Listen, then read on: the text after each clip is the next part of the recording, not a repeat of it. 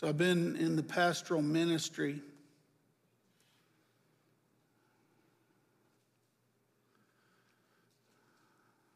Been in pastoral ministry in a local church since 1977. And really since 75. And I was reading this week about one, turn to first, Timothy chapter 1. One um, Solomon Stoddard, who was the pastor of First Church, Northampton, Massachusetts, from 1669 to 1729. 60 years, one church. He was 26 when he began. You can do the math. And I'll inject him into my message today. I worked real hard on this message yesterday and then I threw it away. By the way, I'm a strange preacher. I throw away all my messages. Literally, every time I come into the pulpit, I start over. Doesn't mean I don't repeat myself or steal my old materials. It's in there. But there's no file of sermons to be had. 1 Timothy chapter 1.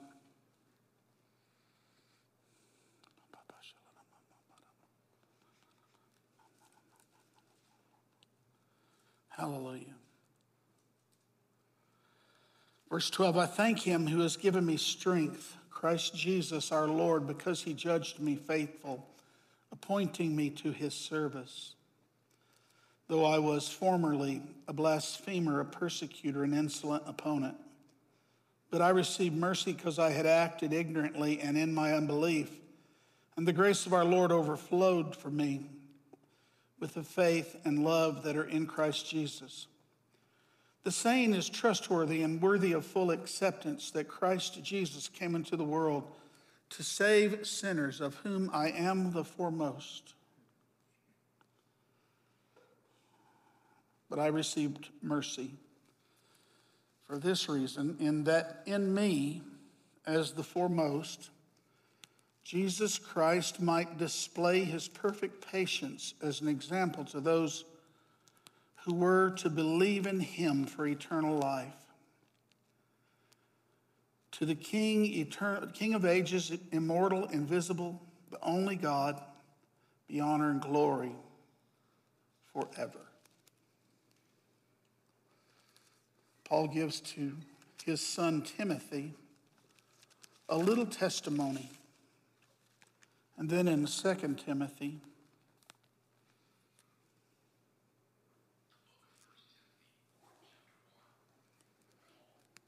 Amen. I'll take all the help I can get. I'll come to 2 Timothy in a minute, but first that. Um, I wouldn't have known Solomon Stoddard's name except for my interest in the Great Awakening. Solomon Stoddard was replaced in his 86th year by one Jonathan Edwards, who also was his grandson.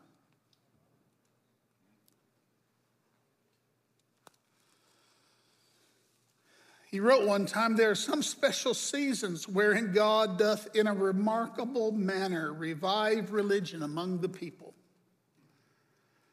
God doth not always carry on his work in the church in the same proportion. As it is in nature, there be great variations. So there be times wherein, when there is plentiful effusion of the Spirit of God, and religion is in a more flourishing condition. In 60 years of pastoring the first church of Northampton, Massachusetts, Solomon Stoddard had experienced five such occasions when in his church the plentiful effusion of the Spirit of God moved across the people. Now, listen, this is fascinating.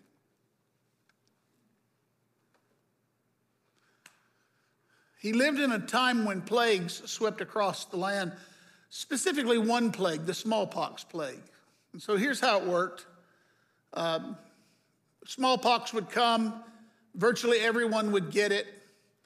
Um, in, less, in, in, changing proportions, people would survive until finally, uh, in, in the last one that came during his lifetime, only, only, one in, only one in six people died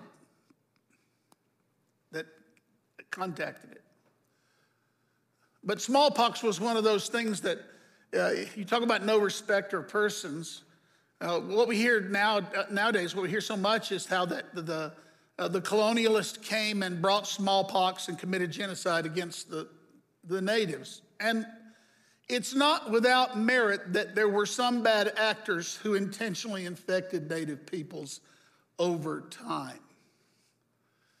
But that was not the, the case of it. It was a disease that no one could control, and it swept across populations. And what it did was it would, it would come and sweep across a population, it would be gone, and then a generation would rise up who did not have it. And it would come again. And unlike what we're experiencing with COVID 19, that takes the people older than me, my age and mostly older in the greater proportion, Smallpox took the young. And you talk about sorrow on top of sorrow. But in the midst of that, there was another wave that would sweep across the people. And it was a wave of the Spirit of God. When I was a younger man, I used to think that America had not had, had not been a land of revival. And I, and I was so jealous of England because I studied the revivals of England and oh, the outpourings of the Spirit that would come upon Calvinist believers in, in, uh, in Scotland and Ireland. And Wales was called the land of perpetual revival. And I would be so jealous. And then in my studies, I become more warm to the understanding that, that it was also true of America. And I have to tell you, I'm not a preacher that says America is a Christian nation. God can do better than that. But I am a man who says that one of the working narratives within the American population has always been Jesus is Lord. And I found that as I'm looking at it, it's not unlike smallpox in that Periods of time go where it seems like the church is dormant in its fervor. Or revival will hit a generation and then revive people who got hit with revival will raise a generation that are that are trained in precept but not power. And always the generation the, the generation who has, a, who has, if you have a, a generation of revivalist parents, you are so much more likely to be resentful children. Because you've gotten the precepts of the teachings of the Word of God, but not the power. And so every generation has to taste for themselves. Oh, taste and see that the Lord is good. And I've come to realize how not unlike Paul I was, and that I was one of those uh, whom he, Jesus just stabbed me broad awake right out of my sleep. Yeah, there's a picture for you.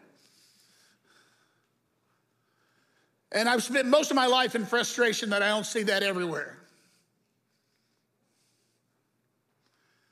And now I find myself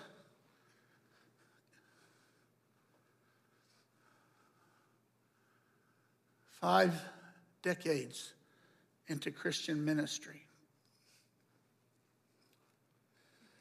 So hungry for God to do it again. And I come across this wonderful example of Solomon Stoddard laboring in one church 60 years in five precious seasons in 60 years. The Spirit swept across his church with such fervor that many were born again. But you see, because, listen, Christianity, genuine Christianity, is a new heart, not a moral code. Genuine life in Jesus is not the precepts we follow, but the person we trust.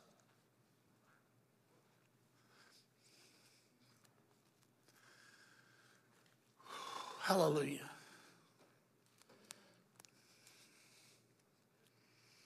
That's kind of all I wanted to tell you.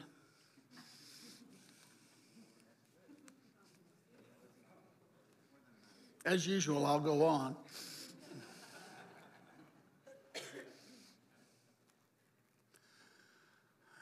I'm going to talk to you about Edwards probably the next, the next time I'm in the pulpit.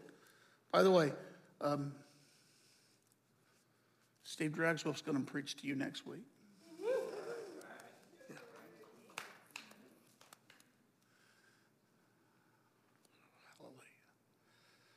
How capable are these souls that the Lord has given us?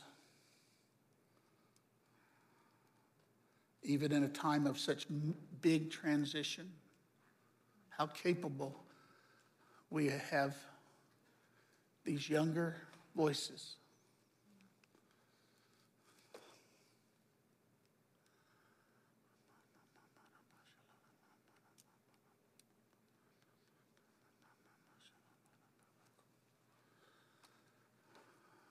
Second Timothy.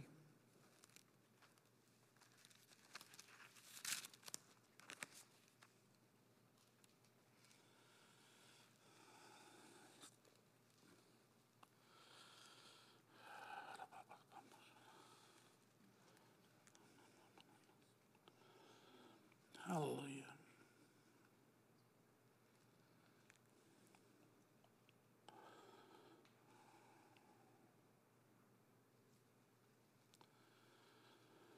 I remind you, verse 6, chapter 2 Timothy 1. I remind you, Timothy, fan into flame the gift of God, which is in you through the laying on of my hands. For God gave us a spirit not of fear, but of power and love and of self control. Therefore, do not be ashamed of the testimony about our Lord, nor of me, his prisoner, but share in the suffering for the gospel by the power of God, who saved us and called us to a holy calling, not because of our works, but because of his own purpose and grace, which he gave us in Christ Jesus before the ages began. I'm struck as I'm reading this to you that Paul had no idea that all over the world. I'm certain of it. People would take his letter that he spoke to a son, and we would open it and say, This is the word of God. But this is what God does. I'm, I'm certain that Paul knew something of the significance of who he was and what he was about, but nothing of the impact that God was, was giving him. And I want this to be implanted in you. I want you to understand that your life, however meager in your eyes, is seed sown by the sower.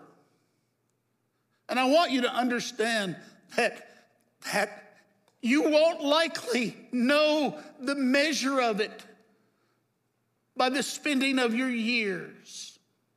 Once in a while, God allows somebody that He speaks to to see the outcome of his words. I think of Joseph just now. Though even Joseph only saw a meager portion. But for most of us, our lives will be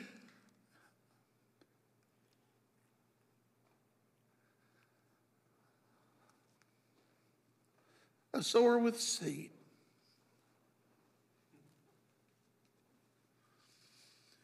There's anything we want, it's that we want our life to be worth something. I don't think people come to church unless they want their life to count. I don't think this is something you do with your time. I think you come here and you breathe the air and you receive of the Spirit and you receive of the Word and you allow the eternal things of God to be implanted in you and you hope that it'll flow forth from you. I tell you, most of it will be unconscious.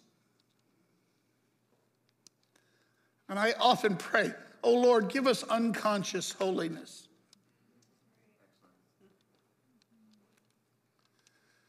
And that we would live lives that we spend so little time contemplating our significance.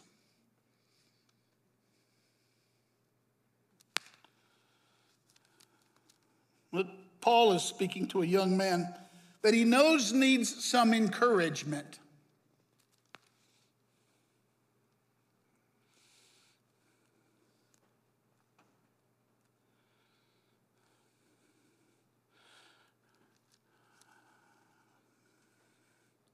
who saved us and called us to a holy calling, not because of our works, but because of his own purpose of grace, in which he gave us in Christ Jesus before the ages began, and now has been manifested through the appearing of our Savior, Christ Jesus, who abolished death and brought life and immortality to light through the gospel, for which I was appointed as a preacher and an apostle and a teacher.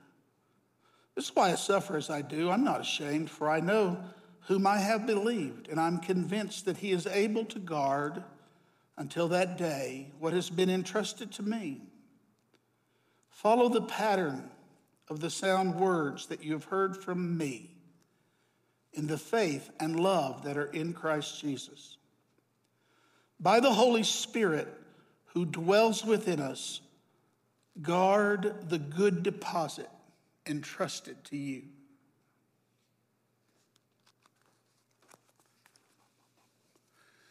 And always with the gospel, guarding is not keeping but sowing. guarding is not hiding but giving away. I'm having this strange experience of looking through the window and seeing the years of my life stacked on a table out there for giveaways. I walked out there for just a moment yesterday before the service began, and I looked at my children and said goodbye to them. And for a moment, I remembered some of the times when, when the voices in those pages spoke to me and helped me. And I had always thought that there would come a time in my life when I would just bequeath my whole library somewhere, you know, and it would be like a big deal. Right? Because we always are thinking about significance. And now books are like worthless.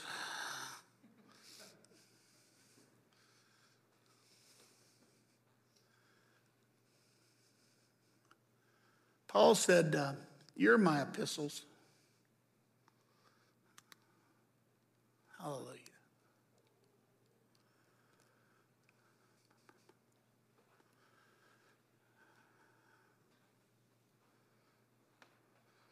There's not one of you here that doesn't believe that our God is so in control that He has this thing and He's going to make it come out right. There's also not one of you in here that hadn't spent times in the quiet and the darkness of your night wondering what will become of you in the midst of it and what will it cost us and despairing Probably there's not also some of you that, that sat in the darkness and said, Am I really for real yours, Lord? I hope you do it if you haven't done it.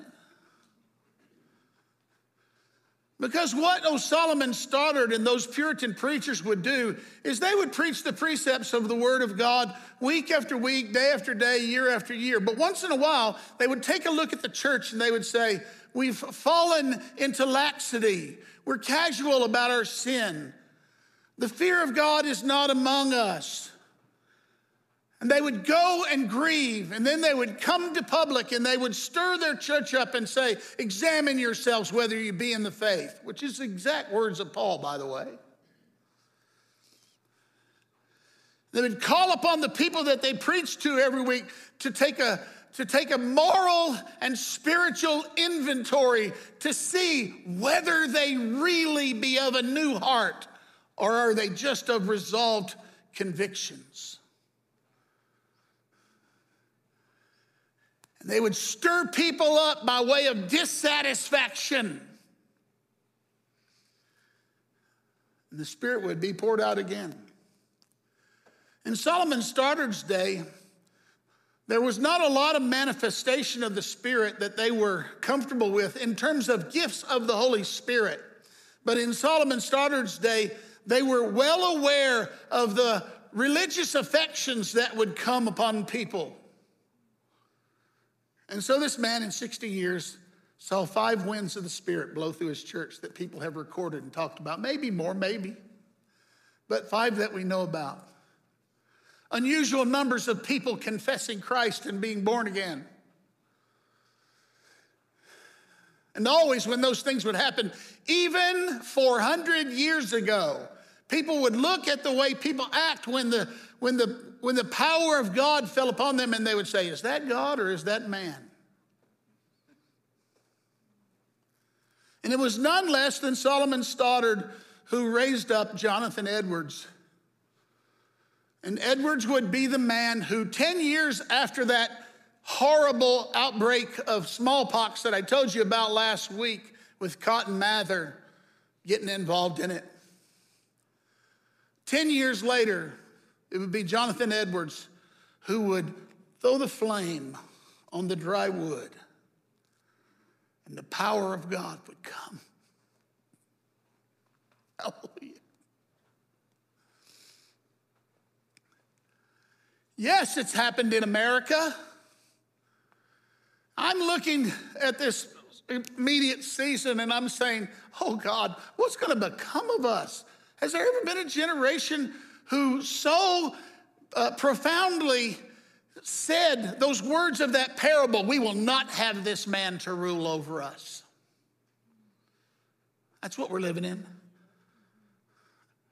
A generation that denies the nature of marriage and the nature of human beings and the nature of uh, binary values on people. A, a, generation that says we won't get our identity from heaven, we'll get it from earth. We won't get our identity from who we are in the Holy Spirit, but from who we are in the flesh and who we are in the confusion of our own mind and heart a generation that says, we will not have this man to rule over us. There's never been in my lifetime a greater manifestation of Antichrist spirit than what we're seeing right now. And so I hear people talking about what's going on now, and sometimes I hear them saying, well, it's going to be a great revival. And I go, really? People, the ones that worked with me have heard me even say it. There's not any, there's nothing but wet wood here.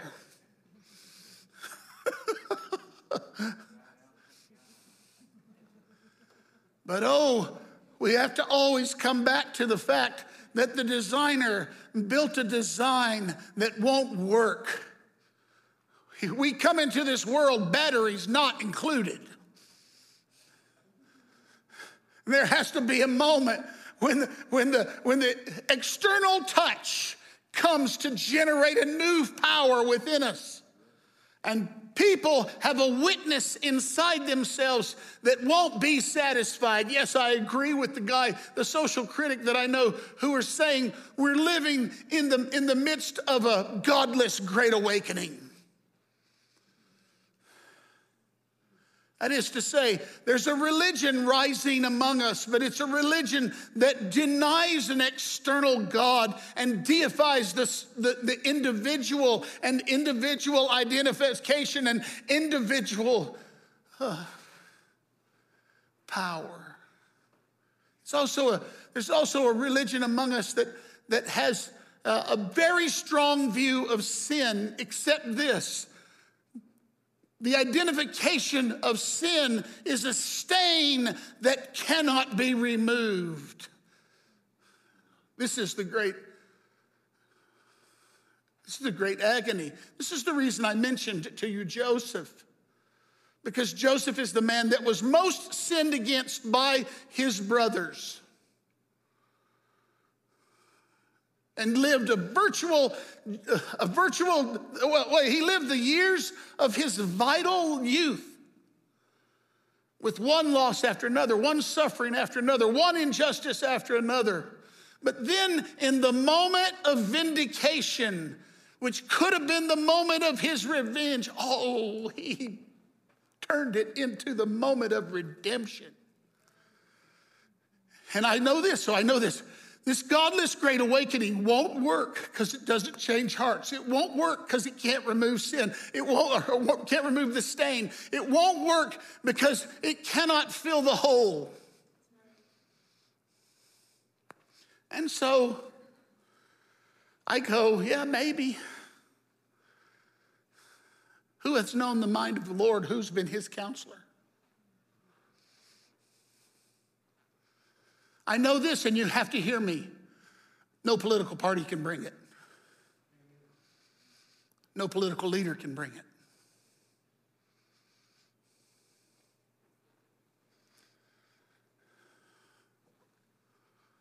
The thunder from heaven can bring it. The fire from the altar can bring it. I grew up in that generation where people all over this country were rejecting their parents' values, rejecting the American dream, rejecting their families, and leaving and living in communes. The Jews from the Northeast traveling to New Mexico and living and living in communes out here. All kinds of things happening, the tumultuous uh, uh upheaval of culture. And in the midst of those places, God began to speak to people like He spoke to me. You understand, I didn't generate myself or speak to myself or call myself into existence. I heard the voice like the sound of many waters. And in those days, it was amazing because I, I tell you, I tell you, it was honey from the honeycomb. It just flowed and, and people got saved in massive, amazing numbers. And we went, where did this come from? Well, that was 50 years ago. Hallelujah. Do it again, Lord. Let's stand together.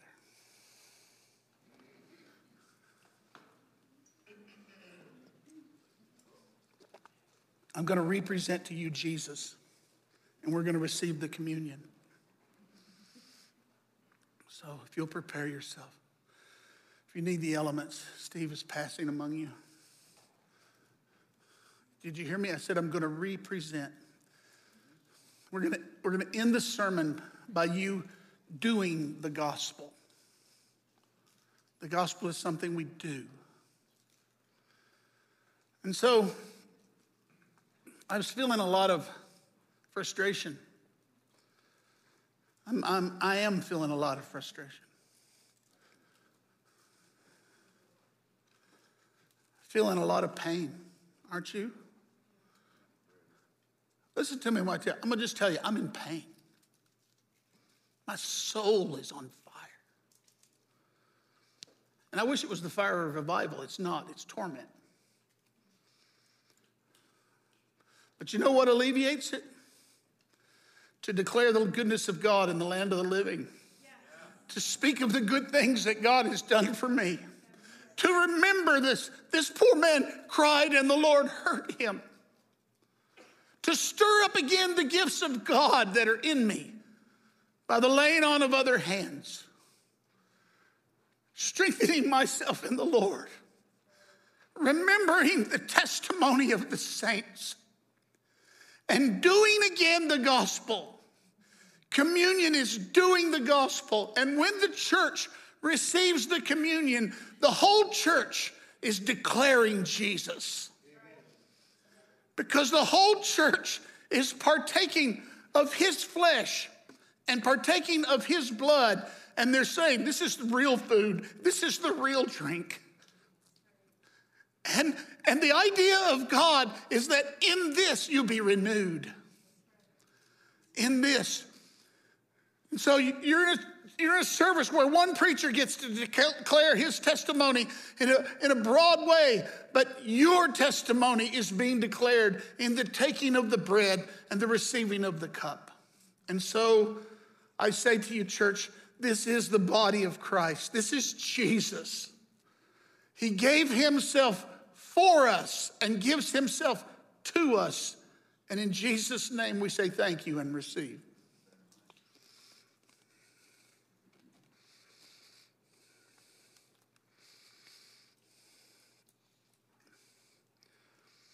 What overcomes death? Life overcomes death. Where is the life? In his blood, not ours.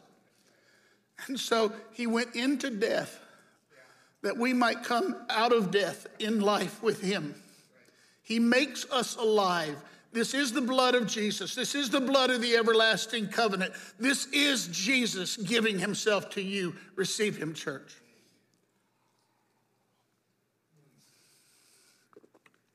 Hallelujah. Hallelujah.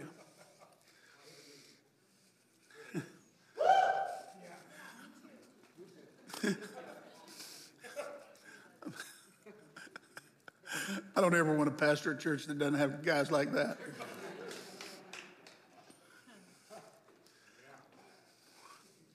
In fact, lately, uh, in the services, and not, not so much on Sunday morning, but Saturday night, lately there's like more chaos. And I'm like, gosh, this is like it was when we began. Maybe the Lord's stirring us up.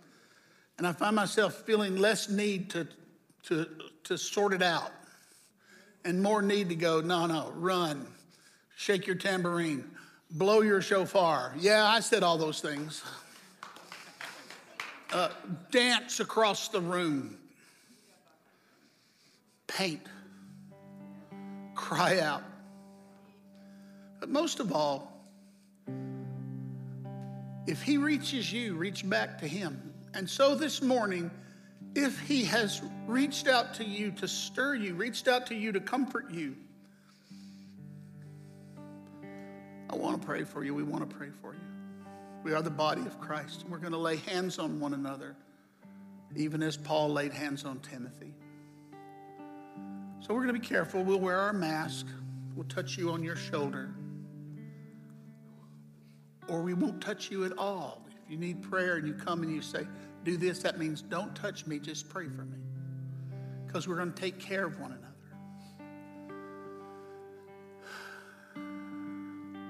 So I said a lot of the things I said today, last night, and a lot of things different.